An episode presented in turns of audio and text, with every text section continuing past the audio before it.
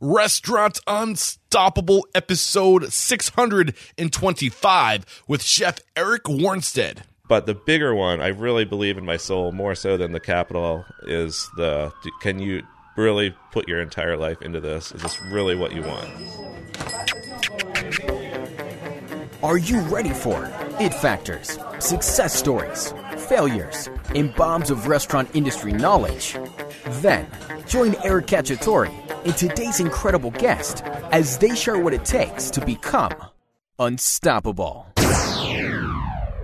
I'm sure you've heard of Revel, but have you heard of the Revel Advantage? It is the payment processing solution that seamlessly integrates into your Revel point of sale and platform to create a complete system tailored to your business needs. Revel manages both your POS and your payments with integrated software, hardware, and credit card processing to save you time and money so you can focus on your business. Learn more at revelsystems.com slash unstoppable.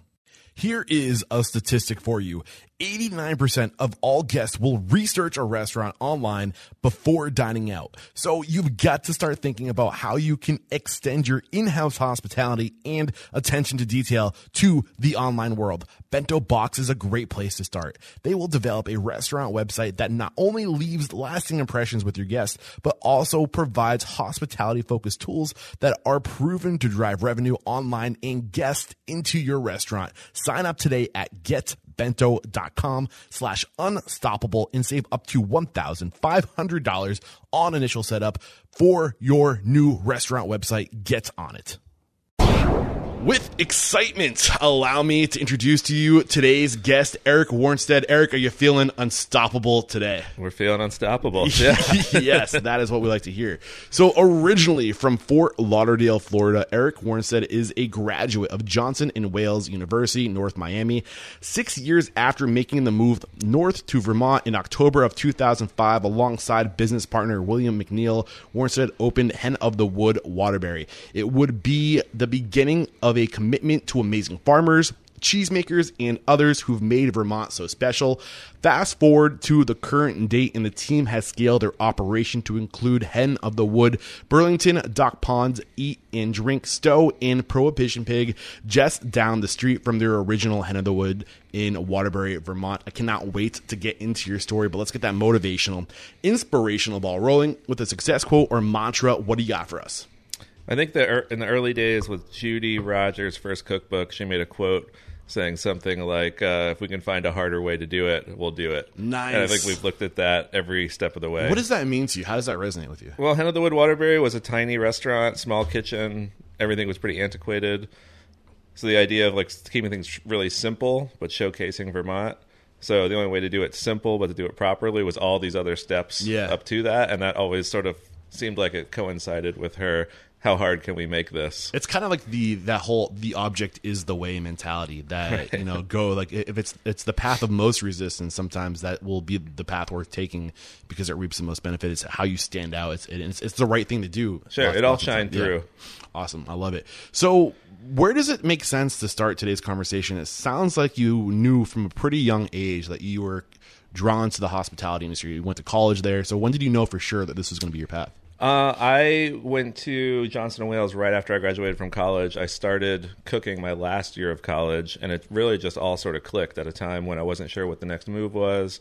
I was in North Carolina at the time, um, which is where I'd gone to college, and the two guys that opened this restaurant in our college town.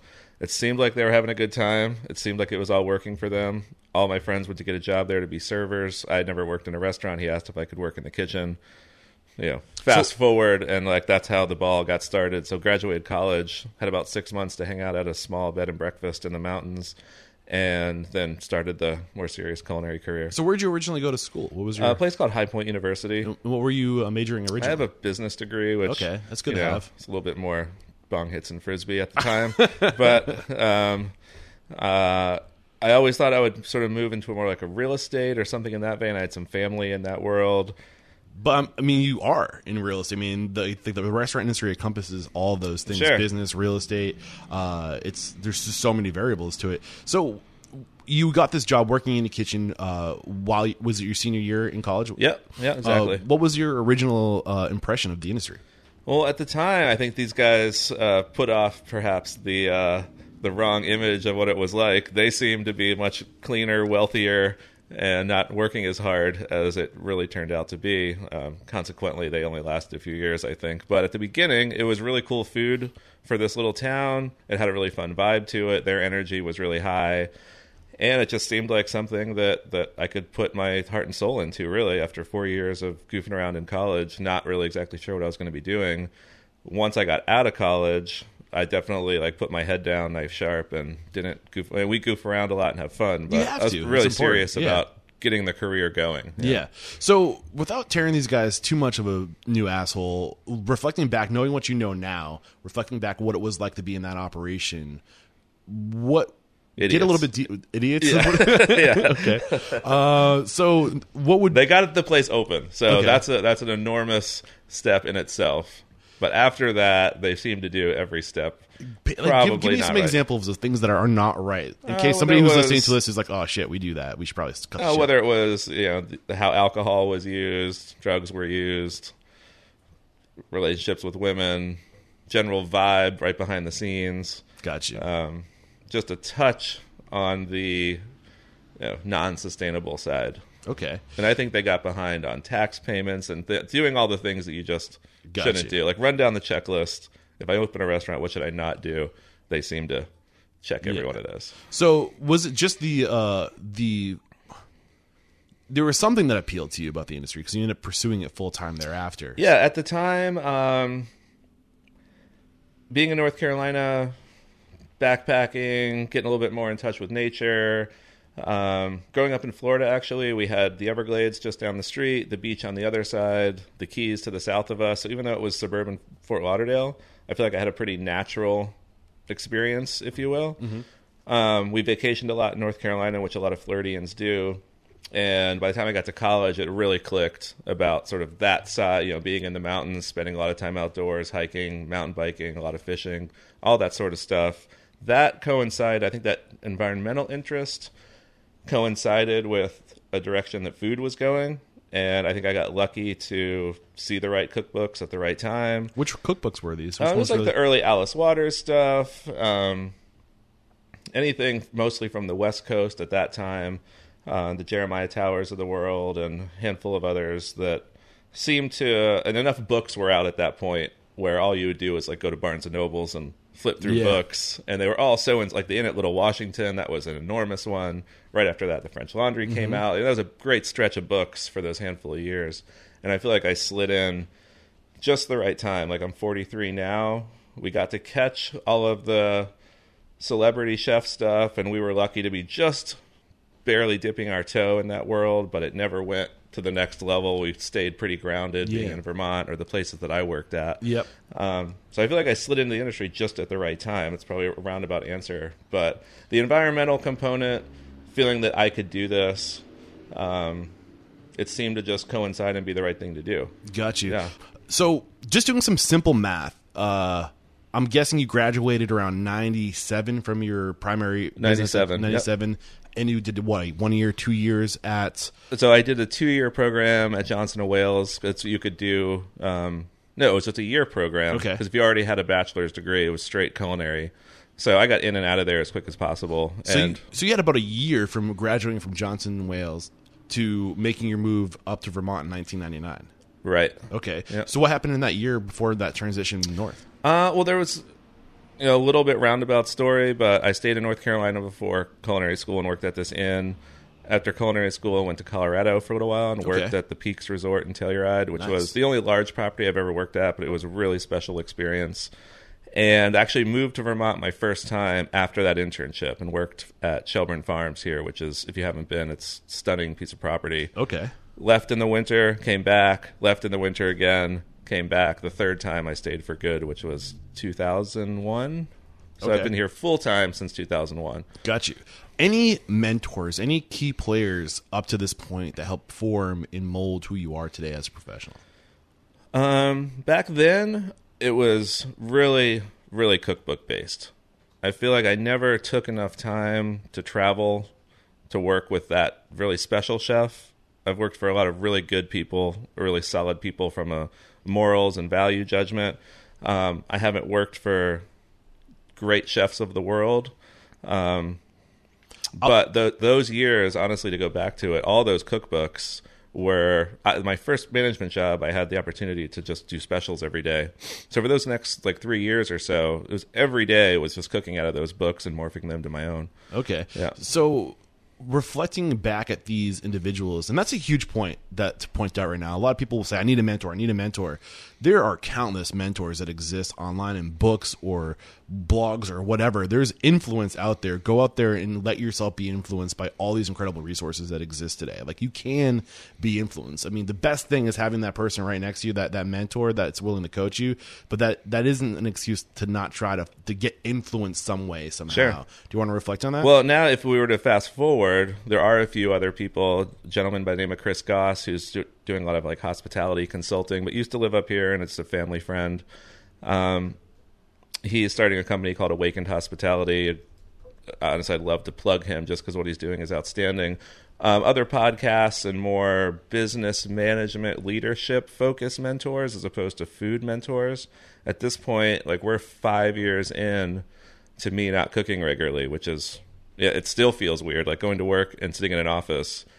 I may be here for a long day, but it's not work. So five years in, since 2014, you've kind of removed yourself from the kitchen to work on the business. Yeah, once we had two restaurants, my role just changed a lot because we had to have a body in each place. I want to get to that. We're definitely Sure. going to get into that transition, but I want to stay chronological because I'm curious. It, aside from the cookbooks, I mean, you have the the cookbooks. Aside from the recipes in the cookbooks, um, which one of these these uh, book mentors influenced you the most? Because I know they share a lot about their stories, their values, their philosophies. Sure. Who had the biggest imprint Um, on you? you know, far as- Cory Schreiber was at a place called Wildwood Okay. in Portland. They're, they've since closed, but I worked there for a little while, and that cookbook was pretty inspirational. The What was it that inspired? Like, what was the inspiration? you know, it's something they there's a vibe to them. You know, a connection to nature, a connection to a sense of place.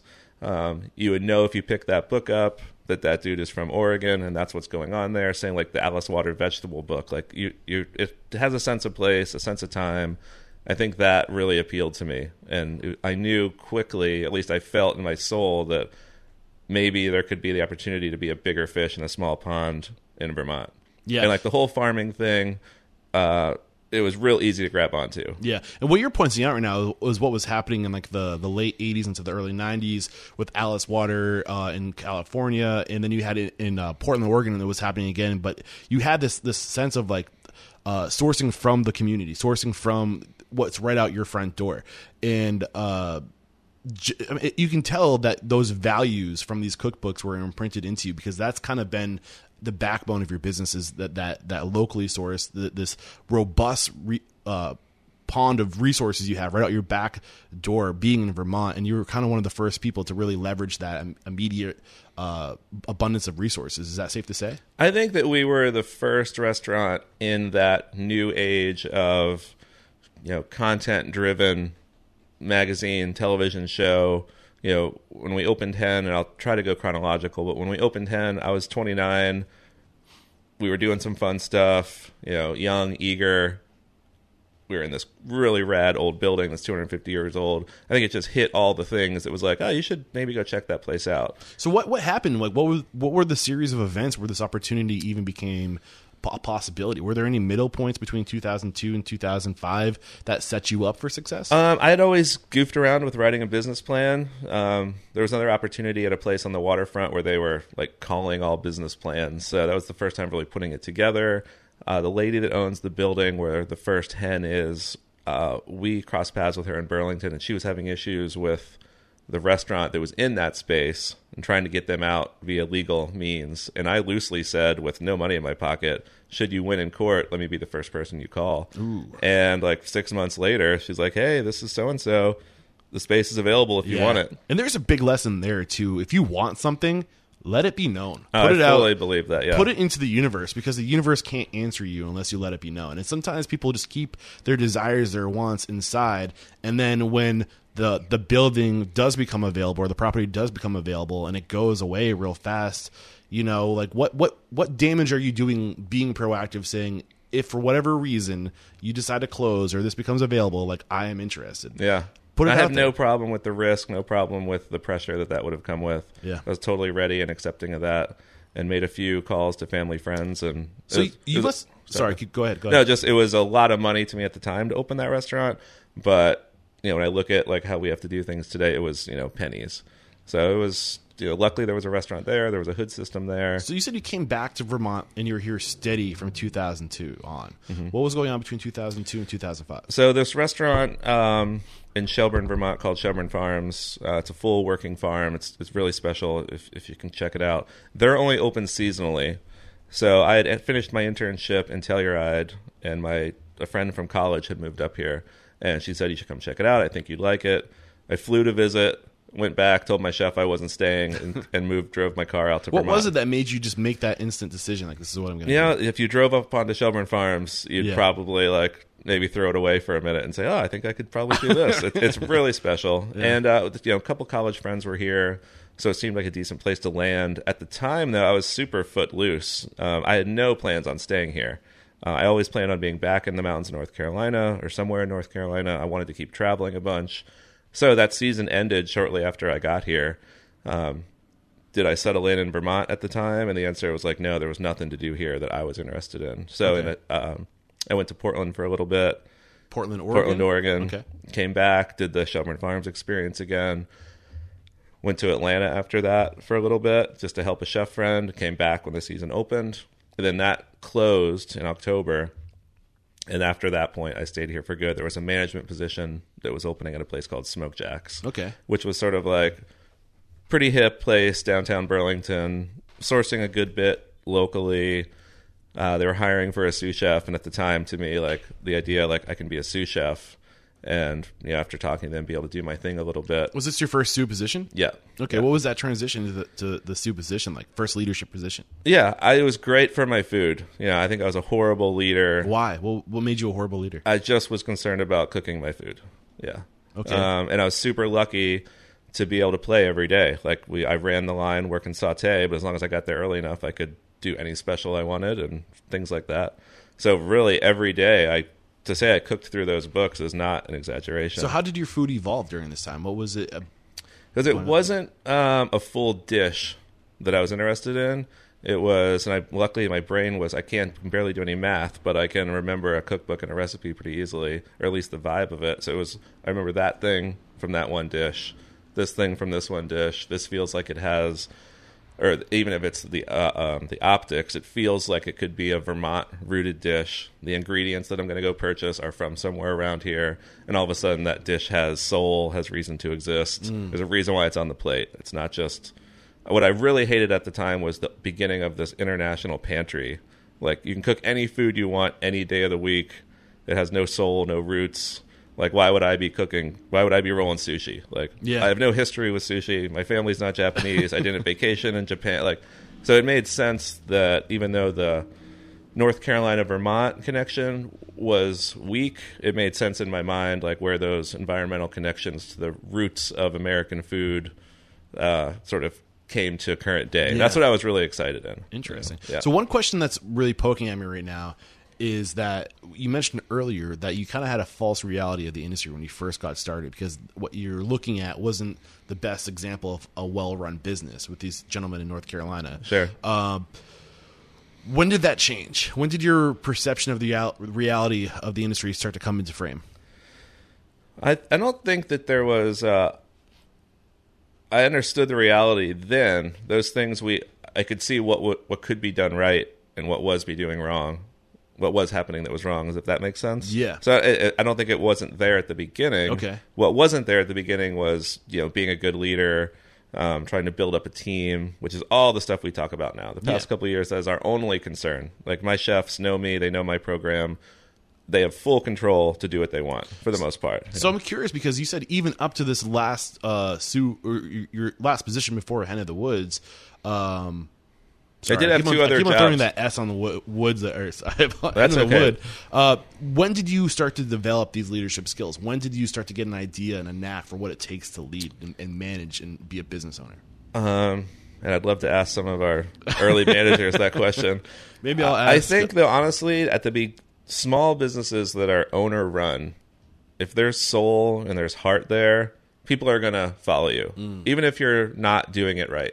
And once Hen opened, that's different than when I was a sous chef at Smoke Jacks, or there were a couple other spots in the middle there before Hen.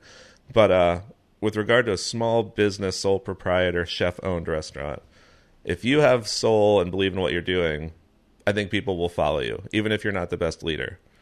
Once you have more than one place, once you maybe have three or four places, how does the new guy connect with that original magic juju or that goose that laid the golden egg at Hen Waterbury? How does that new guy feel that? So if that's all about us managing and leading properly, treating our managers properly, giving them what they need so that they go on and continue what we originally started and do it in our vein with our value system, our morals, et cetera, et cetera. So that I could really talk about all hour long. I'm making a note. We're actually we're, we're coming back to that. How to manage properly and pass soul on. Okay, coming back to that. So I'm curious. Um, you had mentioned to this woman that if this this property ever becomes available, uh, let us know. We're interested. So take it from there. When she the, the the phone did ring, or when you found out that there's this was an opportunity that you could make it happen. What Sure. did that look like? Yeah. Um, within hours, uh, Actually, I'm going to make you stop right there. I forgot to take a break to thank our sponsors. We'll be right back. That's a good teaser. We'll be right back.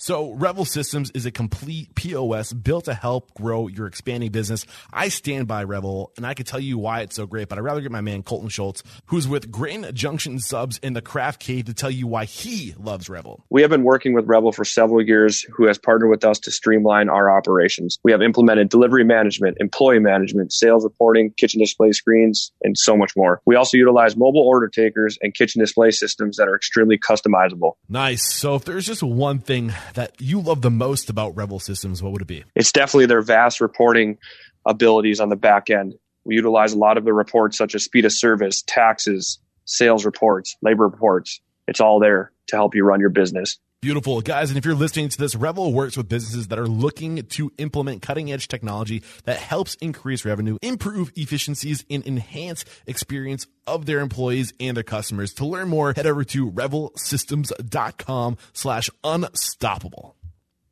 Okay, you're about to tell us about how uh, this whole uh, opportunity came to be Hen of the Wood. Um, within a couple hours, I had made a call to a guy, a guy who was my grill cook at more than one restaurant. A guy when I became a chef for a short while, I went back to Smoke Jacks for a short while as the chef Okay. before Hen presented itself. Don't worry, there won't be a test about the chronological. There is a lot of movement there, but this one guy moved with me as a sous chef, grill cook, and then a sous chef. He was like, I think my first call. Do you want to come in and do this? Either just come help me, we can do it together. I don't know what it is. Let's just figure out how to do this. Okay. The second call was to my family and then to another family friend. I knew at the time my family couldn't do much for me, but they did give me 15 grand. Um, I'd had my name on a piece of property somehow, and I was able to get another 15 grand. And then I got 30 from my buddy and 30 from the family friend. So, So it's 90,000. 90,000. Yeah, so super as fast as we could. We Is made that all you calls. needed? That's all we 90,000? did. yeah. Wow. So that's all you needed to put up front was 90000 for the, the yeah. purchase of I would not recommend doing it like that. um, but there is a part of me that thinks if you really like believe it and think what you're doing is legit, So when you say not doing it like that, be specific. uh, not enough money, undercapitalized, really. So you had just enough to basically get the property and to own it, but you didn't have any extra capital. Uh, I can't remember what how much we had in the bank when we opened. I'm sure it was ten grand or something. yeah, Um, I've- uh, it comes up often on the show when you're opening. Don't just get what you need. Usually, go the, the number is usually like 25 percent of whatever you think you need. Like Yeah. add 25 percent to that, or even 50 percent. People say like double it if you can. You know, Yeah, because there's always going to be something. Uh, I do think there's a difference in it maybe sounds immature, but young, fired up, and excited business owner versus a more accomplished yada yada. You're looking at a program or you're looking at a space, and you're deciding if this model is going to work. Like sort of in the position we're in now. Back then, that like young fuel, you know, I, we could have done it on fifty grand. Yeah, we would have figured it out. Yeah. Uh, we took a few bucks home a month to like make sure we paid our bills and it was just a small amount of us. It was a tiny business. It still is. But there's something to be said too about putting yourself in the position where you need to make it work. I feel like people that are overcapitalized are just like, sweet, I have like this infinite amount, like source of capital to draw from, and you just cut all the creativity out of it, and you just end up throwing money at projects, and you're you're not even paying attention to your expenses. Uh, but when you have a limited amount to work with, like that frontal lobe kicks into gear, and you just start making shit happen, and you get so creative, and you just there's verticals that you would have never explored otherwise. Do you think that's true with what? 100% yeah, Yeah. definitely So, what, what was it like? You, I mean, you get you get the you know it's hard to $90,000 remember actually because i think it was it was without whining. Like it was so hard. What was the like, hardest part? physically hard mentally hard. Um, no one ever got sick those first couple of years. You know everyone did six days a week. Um, it was just a lot you know set up build it up and shut it down every day. And then we decided to close an extra day. We did two days off.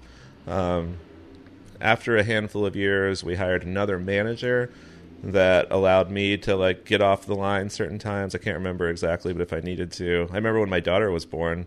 I think i was out of work for 36 hours or something. I don't even It's a vacation. maybe not even that much. I remember calling my my buddy at like one in the morning be like i'm not gonna be in tomorrow. You gotta figure it out. So, but i'll be in the next day with keeping the the our our listeners in mind, people aspiring to improve or people looking to get into the industry, uh, what advice do you have that person for that person listening um, about what you did right when you, when you're sharing your story? Like, what did you do right? What what did you wish you had done better? Uh, reflecting back, the, what the you first part is like are you really really serious is this your whole life can your whole life be given up to do this Mm. And that, that sounds maybe a little self-righteous or something but at the time there was no other option we would have failed had we tried to have another employee or treated it casually or didn't recognize every piece of dust every tissue that was left on the ground you know we saw everything Mm-hmm. and i don't think I don't know if that's a trained thing. I think that's an owner thing. But uh, sorry, I'm getting off topic. No, With regard good. to the advice, at this point, the undercapitalized is is step one. Like, go sit down with other restaurant owners, sit down with other business owners, take as many notes as possible, take as many pictures as possible, write down every little thing that inspired you, that you ate, that you saw, whether it's a cool fork or a piece of art. You know, really build it in your mind's eye.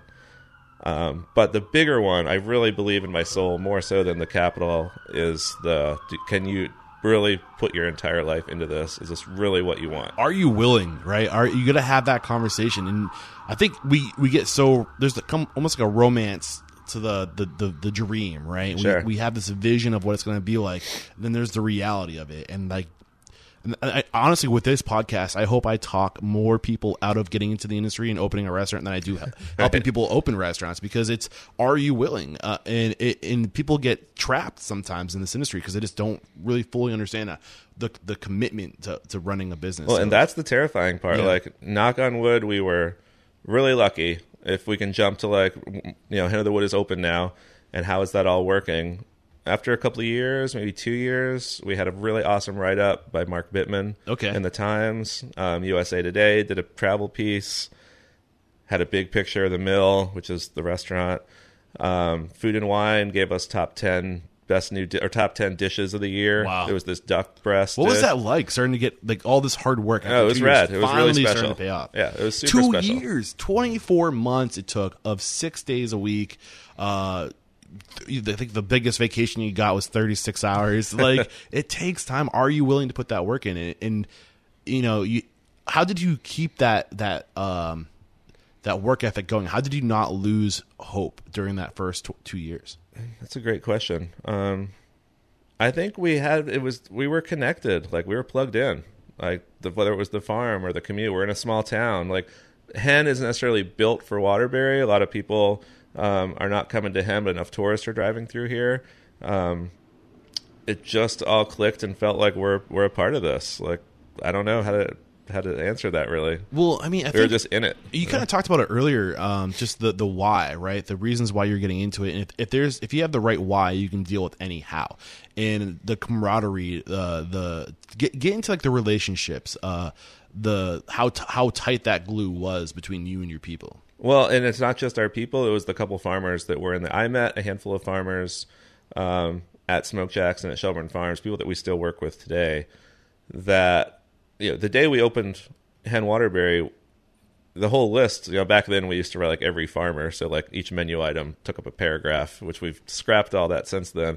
But we started with with an arsenal of dudes in our pocket that were like serious partners. Like we have strong relationships with cheesemakers, you know, the guy that brings our beef, you know, the random vegetables, like serious relationships that I think we were we easily could have failed, but we were so connected with our crew, with the whole scene that it, makes and I hope this doesn't sound cocky. It makes sense that it didn't fail, not because it was good, but because we were connected and we were part of it all. You and had I think this, it, the support of one another, Yeah. and, and it wasn't just you. Like you wouldn't be failing. Like it would it would take the whole tribe failing to, to go down. But when you have that support system, right, uh, and you're doing it for each other, is I'm, don't want to put words into your mouth. No, no, and it comes down. You mentioned the why, which is something we talk about a lot now. We didn't talk about that back then, but it shows that that deeper reason for for being here, I think, pushed us along. You know, there was some strong values, some strong,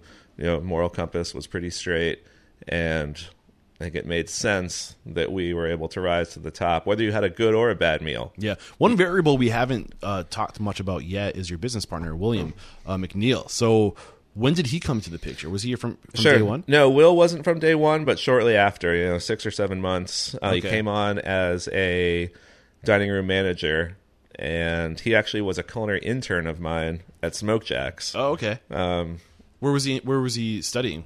he was at CIA. Okay, cool. So then we didn't see each other for a few years. He answered the ad.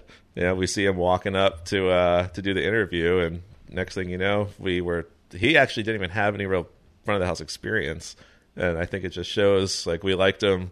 We can we can teach you this. But and what was it about him early on that appealed to you so much? Uh, Will was Will bought in immediately. It wasn't like, hey man, I've been here for ten hours. It was like, oh, if you're going to be there, I'm going to be there. You're going to do an event, I'm going to do the event. So we were commitment. hooked- yeah, full on. So in 2012, when we were maybe 2011, when we knew restaurant number two was coming, uh, we went out to dinner. You know, William and his wife and myself, and said, "Why don't you come in 50-50? And it was you know just a certain small amount of money at the time, um, and they took uh, the weekend to think about it. I don't remember. I brought him down to the Beard Awards. Oh, that's And I think it like reminded him that this is all cool. Okay, I so- tricked him into coming back. I want to get deeper into that. Um, but I'm curious. So you didn't open the second uh, Hen of the Wood until 2012, 2013. So almost eight years had passed Yeah. with one restaurant, one location. What did that evolution look like with one location to get you to the point where you're confident you could manage two? Take us through that evolution in the early days. Sure. Well, once we did, which I can't remember what year, I won the, um, excuse me, the Food and Wine Best New Chef. After that happened, we were busy enough that we could at least forecast somewhat. I actually borrowed two hundred thousand dollars from locals Okay. and cleaned up all of our books. So that's really that's a whole nother wedge of the story of how Hen worked because now we know what we're doing enough Yeah. we've messed up a little bit. This kitchen is a dump. Hey guys, can I borrow some money? Here's how I can pay you back. They knew us super well. They we got the money super easily. We redid some kitchen stuff, cleaned up some random debt, cleaned up some books, started at zero with a little bit of cash in the yeah, bank. I think you're you're you're bringing up a really important part right now. A lot of people, I think, they try to scale before they plug the holes. And you were smart enough to say, okay, this is where we're at. We have tons of opportunity, but before di- diverting our, our attention to location number two or a new project, what can we do at home to make this operation to, to as as tight as possible Yeah. to clean up our our obligations, our debt, and to fix whatever we can fix here and make this as strong as possible before moving on to the next. Do you want to reflect more on that? So, I mean that you, you summed it all up. There was we had slipped on some meals and rooms taxes. We had who knows what, and we needed a lot of work done, like just random stuff. The place, if you were to see pictures of the kitchen back then in the dish pit, it was awful. It just wasn't a nice place to work. Like visually unattractive, you know, just dirty and old from the restaurant before us. We had done minor upkeep or minor repairs throughout our time, but this was now a chunk of change in our pocket to like retile this, some new dish equipment, a new range. Debt is clean. All bills are paid. We're at zero with a few bucks in the bank. I know exactly how i can pay these people back every quarter. It was super easy. They were totally happy to be a part of it and yeah Yeah, one of the biggest lessons I've learned doing all these interviews now is that growth comes from within. I think a lot of people, when they think of growth, they think of going out. Like we need to expand out, out, out. But if you take that energy and you put it into to making what you have as as tight as possible, as impressive as possible, like that outward growth comes organically because people will throw opportunities at you, right? Right. Um. So which is which is exactly how this is all played out Awesome. I, well, I'm sure we'll get into the details as we go. So, uh, you sit down with Will and his wife. You say, "Hey, 50-50 partner." Most people in that scenario, you've built this thing for the past eight years. Like, it's time to reap the benefit. And a lot of people will say, "Don't get into partnerships." I don't know if I agree with that. Like, why were you willing to give up 50 percent of everything that you worked so hard for? Like, why was that worth it? Sure, yeah, and a lot of people or at least like do, you know, 70 30 or Yeah. 60. At the time, Will had been gone for about 11 months. He went to sell wine.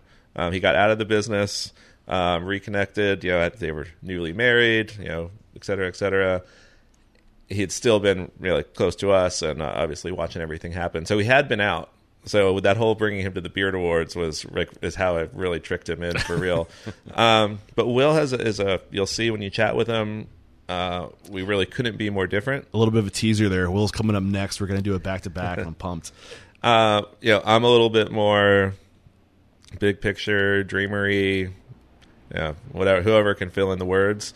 Um, Will is much more specific. Has some other things on lockdown. We have two sets of strengths that I think. I, I see how partners have ups and downs. We've never even really had a fight, much less you know.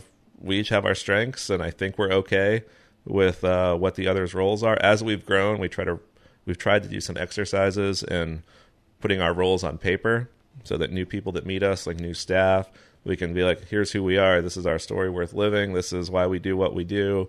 Here's my roles. Here's Will's roles. They can get to know us a little bit more than just like, oh, what are those two guys who are now mostly in the office doing? Uh, I think we're going to pull back some layers on that when we start Sure. talking about managing uh, the soul, right, and passing that soul on to the next generation. Uh, but let's keep that teaser rolling. Uh, what were you going to say? Uh, well, so probably that's backing up to Will. Um, it was our strengths that that uh, and our differences that knew I knew we couldn't grow without a buddy.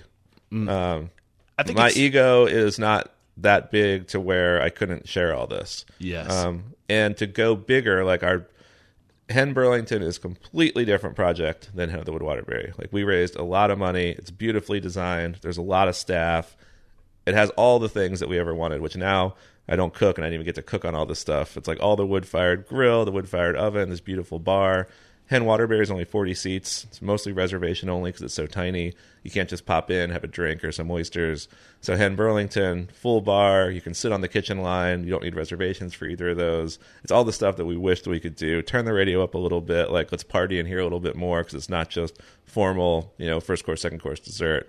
Um, and then neither of us really got to work there for the most part, which is really sad. But um, we, we knew that I knew that there was no way I could do that alone. Yeah, and I That's, wanna- that's the shortest, simplest answer. I want to reflect on something real quick about your relationship with Will and uh, your uh, emotional intelligence to to self reflecting and say, hey, like I'm not that great at these certain things. I think a lot of people get in their own way because they're afraid to admit to their team that they're not good or not the best at something.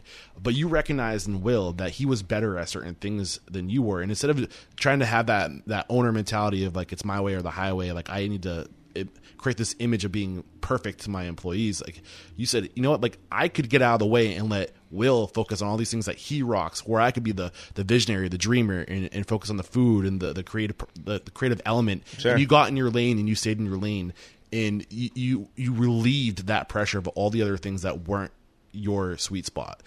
Talk about the the power of that of just being able to to relieve what. Yeah, the goal was for me to never touch a POS system again. um, not, no joke, actually. Um, I think that's just what we've been doing. I think you kind of explained it enough already. We don't need to get into it any further, but I, I just wanted to put the emphasis on there to- to, get out of your way. And uh, you can go so much further sharing the pie than you could ever go trying to keep the little pie to yourself. 100%. Right? Share that pie. So some people are cringing right now. I know there's some consultants out there cr- cringing right now, but it's just what I believe, and I, it sounds like you believe that too. So, uh, bringing it back to uh, Hen of the Wood in Burlington, uh, it sounds like this is when you started to to transition out of working in the business to working on the business. 100%. Take us through that transition and what it looked like. Uh, the build out was something we had never done. First of all, um, we had a designer buddy with us. We had a kitchen buddy helping us out design the kitchen. Um, there were attorneys involved and leases, and we had a lease on the other place, but it's a pretty boilerplate. Uh, took a long time to open, a bunch of delays with the build out of the hotel and then the build out of us. We lease space from the hotel, Hotel Vermont. Um, upon opening, there was a lot of great energy behind us the original idea was we didn't imagine Hen Waterbury lasting forever. We don't own the building. Our relationship with the landlord isn't the best. Let's call this place Hen of the Wood because should Waterbury ever close, I would hate to lose that. Like that Hen of the Wood was like my soul. If we were ever to close, the plan was to never have more than one Hen of the Wood. Um, just a little backstory on why we have two. Um, Yeah. it, it has confused customers. It's confused tourists. uh, it's just sort of worked out for us, and we were sort of able to have this city hen, country hen. Um, but so we opened with a lot of energy, a lot of excitement. Everything worked out for the most part from day one. We have people that have been with us from day one at Hen Waterbury that moved over to there. People that were back servers or managers, cooks that are chefs. Um, it all just did its thing. Like we slid right in with a lot of good juju behind us, and we stayed true to what made Hen Waterbury special, and just sort of did that on a little bit grander scale. Um, and that's that's still holding there right now. Water Hen Burlington is is as exciting today as it was on day one, and it's fully not because of William and I. It is one hundred percent because of the managers there now, like letting them run certain parts of the program, have full control. We change the menu every day, but Chef Jordan has been with me for a long time. It is fully his food. It's it, it's rooted in mine, but it is fully his. If you go eat there right now, So take take us through that transition, how you you tran transition from being the creator, uh, the, the you know the creative power behind everything, and then relieving that that creativity to somebody else and trusting them with what you've worked so hard that reputation to build. Like how do you how do you? Tr- I don't think there's another way. Yeah. Oh, If not, you would go crazy, which we do go crazy every day as it is with all the minutia of random things that need to be done properly. so, You if wanna- were, sorry, go ahead. no, just if I were to try to stay fully on top of everything he's doing, and then Chef Antonio and Waterbury, like it would drive me mad. Like they need to be given the freedom, Yeah. to grow and do their thing, and until they mess something up. Uh, they won't hear from me unless there's a problem, as opposed to starting like, "Hey, do this, do this, do this." It's not until there's a hiccup or a trip that we would then be like, "Hey, I think we can we pull back on the such and such? Can we, you know, not cover every dish in microgreens or who knows what? Like whatever things come up." Yeah, you, you want to re- relinquish that creative freedom because that's what's gonna. People need that, especially in this industry. But how do you relinqu- relinquish that creative freedom while maintaining the brand in the essence of what Hen of the Wood is? That is the big question. That is all we're working on now. So that is really trying to establish true definition of who we are. Why do we exist? How do we do it? How are we going to do it?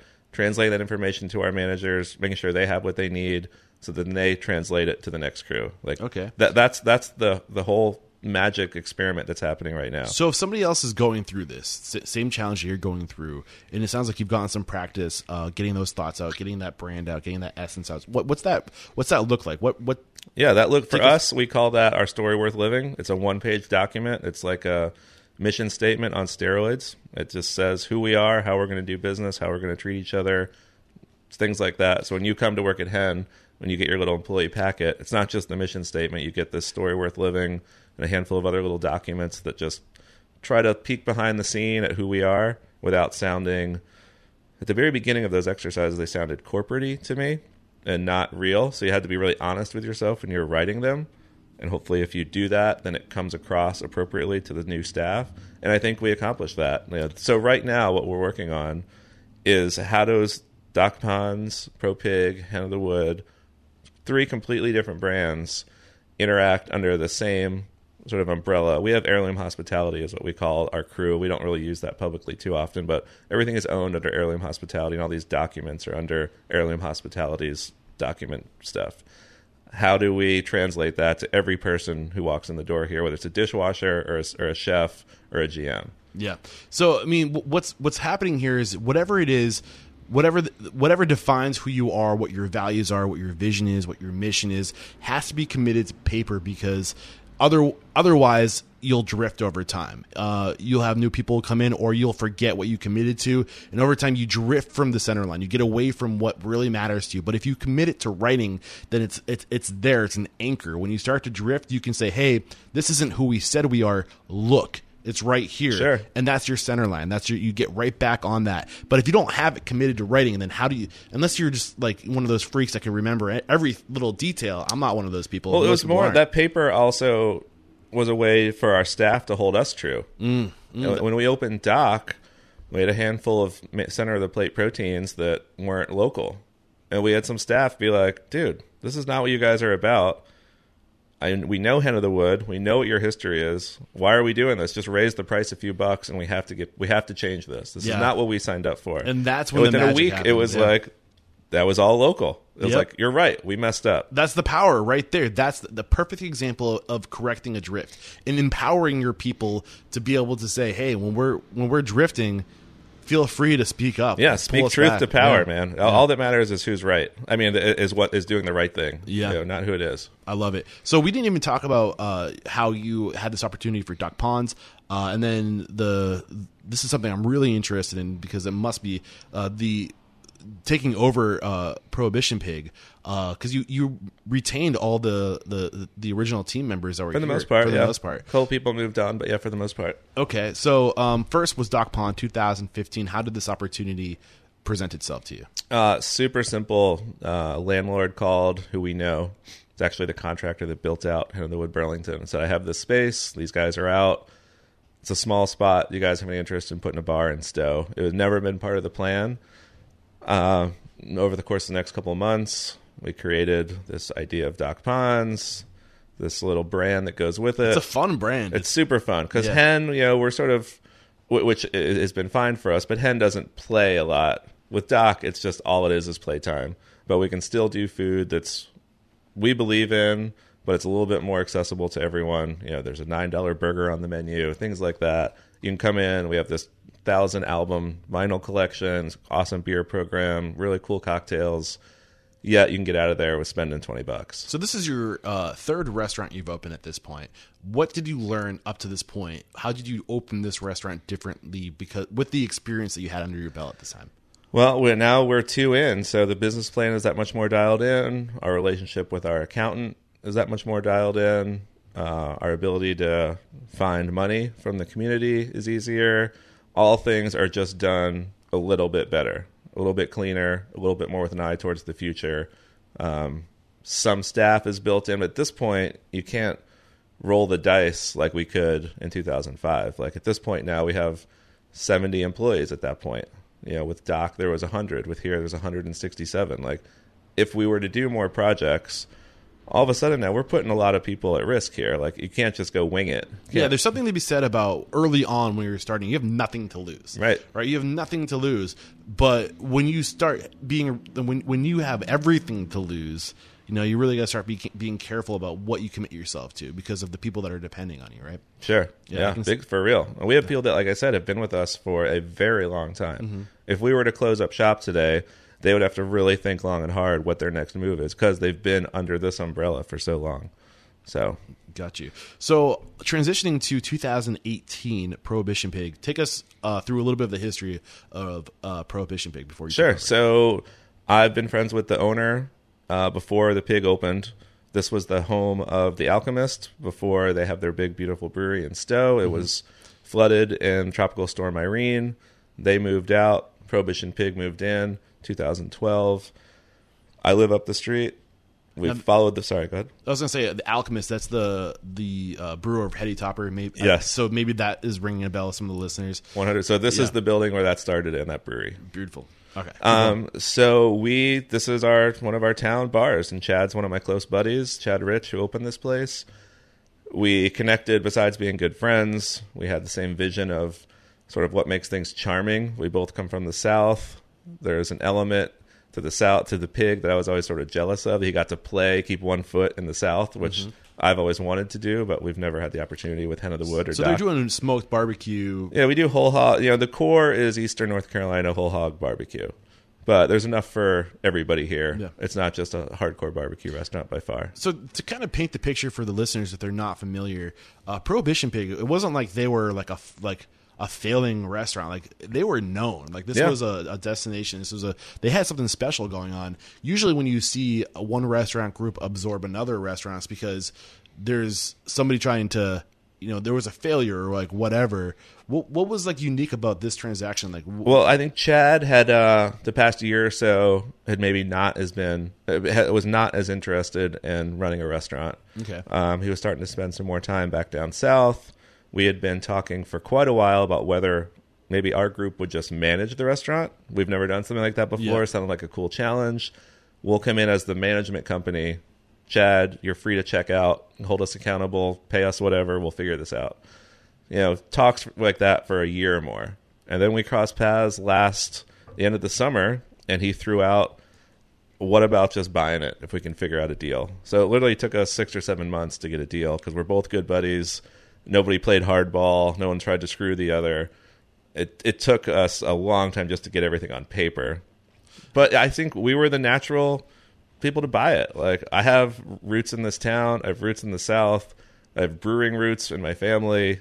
I've, I hang out here a lot. It just seems like if someone around here is going to buy this place, it has to be us. Yeah. So, what advice do you have for somebody who's entering into that type of relationship, or they're taking over a pre-existing restaurant that's kind of turnkey, where you're just kind of transitioning in as the owner? Like, what what advice do you have for that transaction? That's a hard one. Like slow and gentle. I think we're still doing it. We're only Yeah. six months in.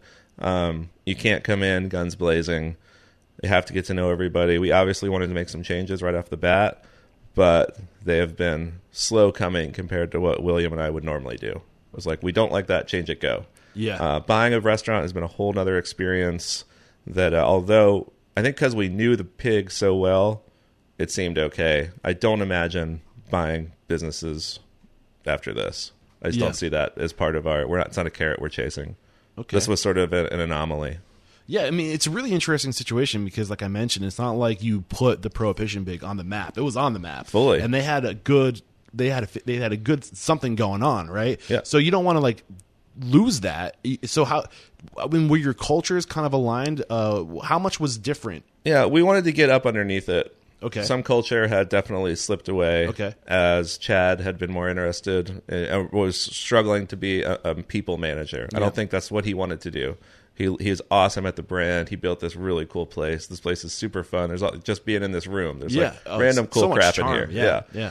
Um, I think when it came to dealing with management of people in a restaurant, he maybe got tired of that. Yeah. And at that point, things can just start to slip away. Like there Yeah. may be just as many bodies walking in the door, but is everyone having fun? Is everyone meaning this, is the staff having fun? Is the staff happy? I have a feeling that there was a handful of people here that were questioning whether they're going to stay for the long term. Us buying it caused, I think, excitement in some and fear in others Yeah. more change, more instability. Who knows what these guys are going to bring? I'm sure they like, oh, these guys own these fancy restaurants. They're going to come in here and do X, Y, Z. Who knows what everyone's thinking? But any kind of change like that is fearful, creates fear. So I think you have to be really gentle and speak up. Tell them your interests, where you're coming from, what you want to see the pig be, what do you want to see the pig be. We'll do it together. You know, we've made some little changes, but nothing sweeping. Little things are coming as we get to know it more, get up underneath it, try to create, make it our own without changing it. Beautiful. You know, that, that that's what the whole goal is too. Like make it's ours. This is heirloom hospitality now.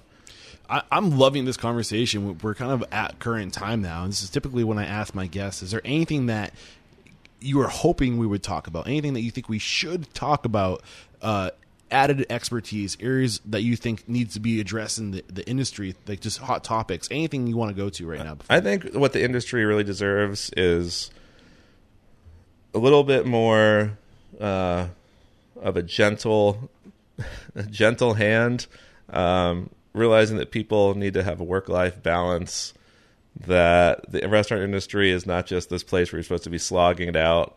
We don't want you trading time for a paycheck. You have to have some like real values and morals so that your personal life aligns with what you're doing while you're in here for 10 or 12 hours a day.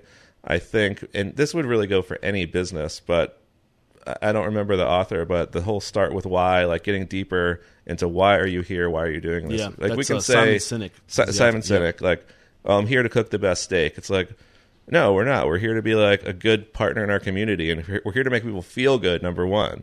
Well, then how do you do that? Well, you do that by cooking a good steak, and you be really gracious, and you're polite, and you talk properly, and you keep a clean restaurant. Like you flip the script a little bit, Yeah. and then what the outcome is that is well, then you have financials. If you're going into it to make money, that's that's the third thing on the list. Yeah. you know. So really, like taking care of your people and having a clear vision. I think I would say that now, after 13, 14 years, that that's the thing. Like clear vision and make sure your people are taken care of. If we can keep that going every day, I think there's no reason why we wouldn't last forever. Mm-hmm. And I'm sure we have staff that are that were like wanting wanting more from us, but we're doing our very best to like make that be our our core vision. I love it. So the mission statement of Restaurant Unstoppable is to inspire, empower, and transform the industry. And behind every great restaurant's a great person. So how have you transformed since 2005 as a business owner? Who are you today versus who you were then? Uh, I'm way, way less self centered or self concerned.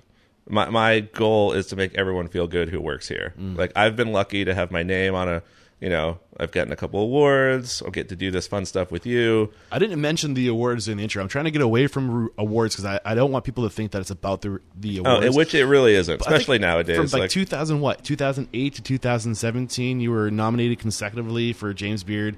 Uh, so I mean, it's just incredible what you've accomplished. I don't want to. I mean, I want to give you that nod. It's it's really incredible. we've been lucky, I think, too, to be a big fish in a small pond. Yeah. Yeah. Awesome. Uh, I think this is a good spot to take a quick break to thank our sponsors, and we'll be right back to bust out a speed round. So, this probably does not come as a surprise to you, but as you can imagine, I look at a lot of restaurant websites because I'm constantly researching my next guest, successful restaurateurs, and you'd be surprised how many of those people have bento box websites. I mean, I almost know instantly when looking at these websites because they're always so stunning and they always check every box. Everything that a good restaurant website should have, these websites have them, and it's because they're going to Bento Box to get the work done. And not only will Bento Box leave a lasting impression with your guests, but Bento Box websites come with hospitality focused tools that are proven to drive revenue online. With Bento Box, you can easily update menus, promote events, share press, sell gift cards, take catering orders, and book private events directly from your website. Bento Box puts you in control so you can focus on what matters most, your restaurant. Bring your restaurant's hospitality online with Bento Box by signing up today at getbento.com slash unstoppable and save up to $1,500 on initial setup for your new restaurant website. We're back, and the first question I have for you is what is your it factor, a habit, a trait, a characteristic you believe most contributes to your success? Gosh, I think we have strong vision, like I was saying, for real. It's powerful. I think that's our best thing we have going. What is your biggest weakness? Oof. I can be a little harsh or a little quick, maybe. I think. How are I you don't mean to that? be. How are you dealing? You recognize it, which is good. But how are how are like when you recognize it? Like you know that that It quickness, can't be an email. Number one, we have to talk face to face. Apparently, my emails come across too harsh. But I think I'm just like trying to hit all the points quick. But yeah, so we have to sit down face to face. Got you. Uh, what is one question you ask or thing you look for when you're building your team uh, during that interview process? Gosh, it's really just what do you want to be doing? That's it. And what are you looking for? It doesn't have to be the restaurant industry, but you have to have a bigger understanding of, you know, food, history, culture, booze. Is that enjoyable to you? Do you have fun with that? Like, you should be proud when you walk in these buildings. Like, there's cool stuff in all of these places. Yeah. What is your biggest challenge today? Getting to know everybody. How are you overcoming that? Day by day, yeah. Taking on the pig is is big. There's a lot of people here. I bet. Yeah. Uh, what is one code of conduct, a core value, a way to be, uh, a way to behave that you teach your team? Gosh, if we can just be open and polite, really, like kindness. Kindness wins. Period. I love it. What is one non-standard, uh, or sorry, one uncommon standard of service you teach your team? A way to go above and beyond what's expected from the guest. I don't know if there's one that that is uh, number one though for us. The gracious hospitality is just the term we always use. I can't pick up one thing. What is really. gracious hospitality? Well, I think we're just here to take care of you. Once you walk in the door, we got you. Like the idea that it's not about your the best steak or not. It's about is this your favorite place to hang out? If it is, then we win. You know. I love it. What is one book to make us a better person or restaurant operator? Uh, right now, it's the Radical Candor. Okay. Yeah. First time mentioned on the show. Oh, really? Yeah. What's it? What's it about? Uh, care personally, challenge directly. That's, Care that's, personally, challenge directly. that's What the whole by that? You know, it's two by two graph. If you can end up in right there where you're caring personally but challenging directly, that's you're, you're being honest. You're letting people know what you need. You're letting people know it's not acceptable. You're showing them what success looks like.